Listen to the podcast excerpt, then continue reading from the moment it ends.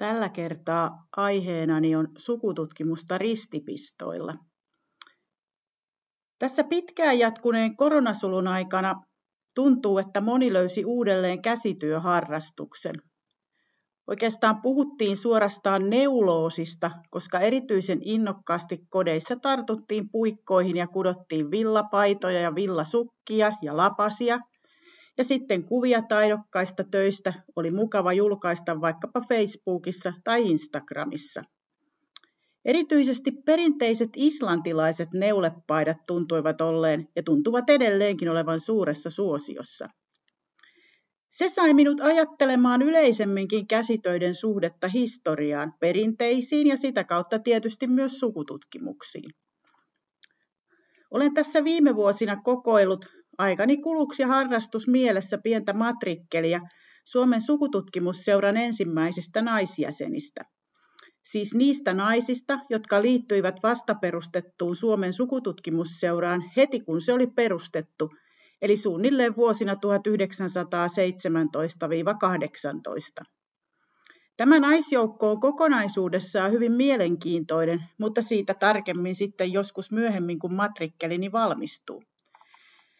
Eräs ensimmäisistä Suomen sukututkimusseuran naisjäsenistä oli nimeltään Chida Puur, joka syntyi 1883 Vaasassa. Saida oli ammatiltaan opettajatar ja aktiivinen erityisesti Marttaliikkeen toiminnassa. Suomen sukututkimusseuraan hän liittyi heti, kun se perustettiin keväällä 1917. Varsinaista sukututkimusta hän ei ainakaan tiettävästi tehnyt, ei ainakaan sellaisessa muodossa kuin se nykyisin tunnetaan. Mutta miksi Saida sitten koki tarpeelliseksi liittyä Suomen sukututkimusseuraan? Saida Puuria kiinnostivat ensisijassa suomalaisten naisten tekemät vanhat perinnekäsityöt. Ja tästä pääsemmekin tämän kerran suoraan asian ytimeen. Sukututkimukseen ja perinnekäsitöihin. Vuonna 1928 kerrotaan sanomalehdissä, että Saida Puur esitelmöi otsikolla Esi-isien muiston kunnioittaminen. Hän käsitteli siinä arkeologisia löytöjä, eli muinaisjäännöksiä, ja näki ne vahvana siteenä menneiden, nykyisten ja tulevien sukupolvien välillä. Hänen mukaansa esimerkiksi 1600-luvun ryijyt olivat tärkeä ja arvokas muisto esiäitiemme taitavuudesta, joten naisten vuosisatojen varrella tekemät käsityöt pitäisi nostaa niille kuuluvaan arvoon. Saida Puurin tavoite oli saada mieslinjaista sukututkimusta arvostavassa maailmassa arvostusta myös esiäideille ja heidän tekemilleen perinnekäsitöille, joiden ohjeet ja mallit olivat kulkeneet suvuissa äidiltä tyttärille. Vanhoja naisten käsitöitä, kuten ryijyjä, tuli siis vaalia ja kerätä museoihin, aivan samoin kuin muitakin arkeologisia löytöjä, kuten kirveitä, keihäitä ja nuolenkärkiä. Saida Puur ei ollut Suomen sukututkimusseuran ainoa vanhoista käsitöistä kiinnostunut nainen, sillä seuran jäseneksi merkittiin samoihin aikoihin myös Ilma Hirn, joka oli ammatiltaan kudonnanopettaja Wetterhoffilla Hämeenlinnassa. Lisäksi hän johti useitakin vuosia Suomen käsiteollisuus-yhdistyksen mallikutomoa. Me kaikki olemme lukeneet jopa moneen kertaan, kuinka Elias Lönnroth kiersi 1800-luvulla keräämässä vanhoja kansanrunoja, mutta harva meistä, tai tuskinpa kukaan, on kuullut siitä, miten Ilma Hirn kierteli 1900-luvun alussa Suomen maaseutua. Hän vieraili kylissä ja taloissa, etsimässä ja keräämässä tietoja vanhoista naisten perinnekäsitöistä. Kerrankin Ilma Hirn löysi erään talon aitasta kerän matonkudetta. Hän purki kerän ja löysi risaisen hyvin vanhan kankaanpalan, jonka ympärille kudetta siis oli keritty. Löytämänsä kangastilkun pohjalta hän suunnitteli uuden kankaankudontamallin, joka siis pohjautui ikivanhaan malliin, ehkä jopa useita satoja vuosia vanhaan. Ilma Hirn suunnitteli vanhoihin malleihin perustuvia uusia ja helposti kudottavia malleja, joita julkaistiin runsaasti monissa eri käsityölehdissä 1900-luvun alussa. Voidaan todeta, että Saida Puurin ja Ilma Hirnin kiinnostus menneisiin sukupolviin ilmeni siis vanhojen perinnekäsitöiden kautta. Tästä voidaankin pohtia lisää käsitöiden ja sukututkimuksen välistä yhteyttä. Talonpoikaisnaiset kutoivat morsiusryyjyjä, joihin voitiin solmia omat ja sulhasen nimikirjaimet sekä vihkimisen vuosiluku. Tarkoitus oli jättää valmiit käsityöt ja mallit perinnöksi omille tyttärille sekä sitä kautta tuleville sukupolville muistuttamaan esivanhemmista. Ryyjyt, matot ja peitot saattoivat kulkea perintönä sukupolvelta toiselle. Vihkiryyjy oli siten kuin sukutaulu tai vanha valokuva, joka olemassaolollaan muistutti esivanhemmista. Säätyläis- ja aatelissuvuissa suvun muistoa ylläpidettiin monin tavoin. Yksi tapa olivat naisten käsityöt sielläkin. Tytöt harjoittelivat merkkausliinoihinsa erilaisia ristipistoja ja muuta koruompelua, kuten kuvioita, numeroita ja erityisesti kirjaimia. Englannissa ja Saksassa merkkausliinoihin ommeltiin jo 1500- ja 1600-luvuilla kaikenlaisia kuvioita ja muita kirjaimia. Mutta Suomessa merkkausliinat yleistyivät enemmän vasta 1700-luvulla. Merkkausliinojen valmistus levisi aatelisilta porvarisperheisiin, pappispiireihin ja lopulta 1800-luvun lopulla myös talonpoikaistaloihinkin. Merkkausliinasta muodostui nuorten naisten taidon näyte. Kun se valmistui, se voitiin kehystää ja ripustaa seinälle. Siitä nuori neito otti myös mallia, kun alkoi nimikoida omia kapioitaan. Aatelisnainen Iisa Kriippenberg muisteli, kuinka hänen äitinsä Constance von Troilin omaa sukua Ramsey suurin ylpeyden aihe oli liinavaatekaappi, jossa olivat siisteissä pinoissa hänen kapionsa, kuten pöytäliinat, lakanat, tyynyliinat ja pyyhkeet, jotka oli kaikki nimikoitu Ramseyn vapaaherrallisen suvun kruunuin ja monogrammein. Suomen Kansallismuseon kokoelmissa on vuodelta 1763 oleva merkkausliina, jonka tekijä on Eva-Kristiina Wacklin. Liinaan on kirjoitettu langoilla päivämäärät 8.8.1763, mikä tarkoittaa liinan valmistumisajankohtaa. Kuvioista löytyvät kirjainmallit sekä hahmoja rypäletterttujen kanssa, heralliset kotka sekä leijona, hirvi, papukaija, elämänpuu, maljakko kukkineen, kukkakoreja, kruunuja, lintuja ynnä paljon muuta, kaikki kauniisti eri väreillä ja erilaisilla langoilla kirjailtuna. Mielenkiintoista on se, että liinaan on kirjoittu useita nimikirjaimia, joista voidaan tunnistaa Eeva Wacklinin äidin nimikirjaimet, ECH, Eva-Kristina Hollender, ja isän nimikirjaimet MV, Mikael Wacklein.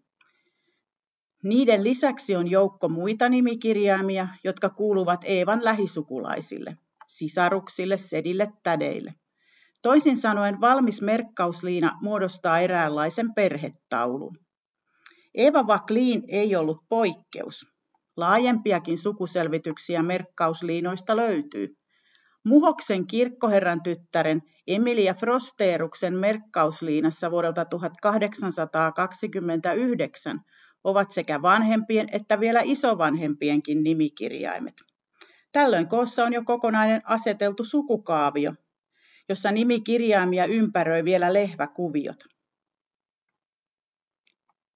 Sukujuurten tunteminen kuului olennaisena osana säätyläistyttöjen kasvatukseen 1700- ja 1800-luvuilla, ja sen yksi ilmentymä olivat merkkausliinojen perhe- ja sukutaulut. Naiset myös perinteisesti kokosivat sukutietoa miehille, jotka laativat virallisempia sukukronikoita ja sukuselvityksiä. Mutta nämä naiset harvemmin saivat nimeänsä valmiiseen työhön. Kansallismuseo ja muut museot ovat tallettaneet satoja 1700- ja 1800-lukujen tyttöjen kirjomia kauniita merkkausliinoja, joista suuressa osassa on mukana suku- tai perhetaulu, joissa on heidän omat nimikirjaimensa sekä perheenjäsenten nimikirjaimia koristeellisin kirjonnoin. Osa kirjaili laajemminkin sukulaistensa nimikirjaimia, joku toinen taas vain omansa ja vanhempansa. Varsinkin vanhimmissa merkkausliinoissa lähipiirin nimikirjaimet tuntuvat olleen enemmän sääntö kuin poikkeus, varsinkin juuri tuolloin 1700- ja 1800-lukujen taitteessa. Merkkausliinat kulkivat usein kehystettyinä sukupolvelta toiselle, niitä arvostettiin, koska ne muistuttivat tekijästä ja hänen perheestään aikana, jolloin valokuvia ei vielä ollut. Kaikkien Kansallismuseon kokoelmissa olevien merkkausliinojen tekijöitä ei enää tunnisteta. Joskus suvussa kauan kulkeneen merkkausliinan tekijä ehti unohtua ja samoin nimikirjainten takana olleet ihmiset. Merkkausliinat saattoivat periytyä vaihtelevasti tyttärille ja pojille tai päätyä lopulta kokonaan vieraaseen sukuun. Joskus kehyksen taakse on onneksi kirjoitettu, kenen merkkausliinasta on kyse. Toisinaan mainitaan vain suku tai perhe, jonka hallussa merkkausliina on ollut ennen päätymistään museon kokoelmiin. Siinäpä olisikin työsarkaa sukututkijoille selvitellä merkkausliinoihin kirjattujen nimikirjainten merkitystä. Tosin löytyy myös paljon sellaisia merkkausliinoja, joiden tekijäkin on jo unohtunut, ja nimikirjaimet eivät siten paljasta enää mitään tekijästään. Monet säilyneet merkkausliinat ovat siten kuin vanhoja perhevalokuvia, joiden henkilöitä ei kukaan enää tunnista. Katsoja voi enää vain ihailla merkkausliinojen taidokasta käsityötä. Samaan aikaan Atlantin takana Yhdysvalloissa oli 1800-luvulla tyttökouluja, joissa merkkausliinaan kirjattiin perinteisten kirjaan ja kuviomallien ohessa jopa useamman sukupolven mittaisia sukuselvityksiä, muistuttamaan siitä, missä tytön ja hänen perheensä juuret olivat. Osa näistä merkkausliinoista muodostikin suorastaan perhekronikan, johon kirjailtiin muistiin lähisukulaisten nimet, syntymä- ja vihkiajat sekä kuolinajat saman tapaan kuin sukuraamattuun tai syntymäpäiväkirjaan. Mitäpä jos vaihteen vuoksi innokas käsityöharrastaja etsisi myös vanhoja unohtuneita suomalaisia neula- ja käsityömalleja? Se onnistuu sukututkijoille tutussa digitaalisessa sanomalehtiarkistossa, josta löytyy myös paljon aikakauslehtiä. Kansalliskirjasto on digitoinut useita 1900-luvun alussa ilmestyneitä vanhoja käsityölehtiä, joista löytyy sadoittain ohjeita niin ryijyihin, villapaitoihin, kirjontaan kuin pitsin virkkaukseenkin. Niiden etsiminen tosin voi olla hieman hankalaa, joten tässä muutama hakuvinkki. Alussa mainitun Ilma Hirnin keräämiin perinnekäsitöihin pohjautuvia malleja löytyy erityisesti lehdestä nimeltä Käsiteollisuus, joka aloitti ilmestymisensä vuonna 1907. Muita käsityömalleja sisältäviä digitoituja lehtiä ovat seuraavat: Kotiteollisuus, Kotitaide, Kotikutoja, Kotiliesi, Kotilieden käsityöt, Lastu ja lanka, Pellervo sekä Virkkaus ja neuletyöt. Viime mainittu, siis Virkkaus ja neuletyöt, varsinkin suorastaan pullistelee erilaisia neulemalleja. Mainitsemissani lehdissä on tarjolla kankaankudontaa, virkkausta, neuletöitä, ristipistoja ja suuret määrät ohjeita ja kuvia. Suomen kieli muuttuu, joten hakusanojen kanssa voi tulla ongelmia.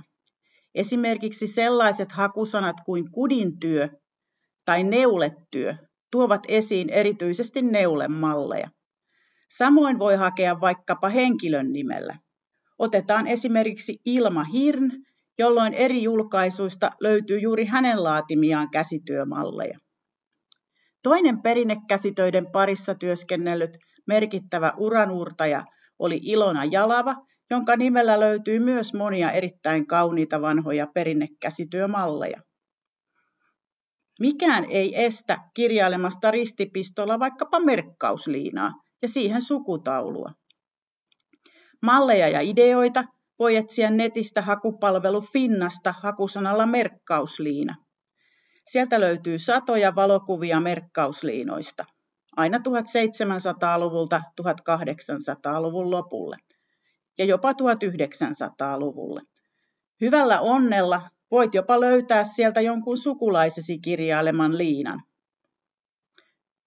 Kuten huomataan, sukututkimusta voi harrastaa monin eri tavoin ja käsityötkin ovat olleet aina yksi tapa perehtyä esivanhempien maailmaan.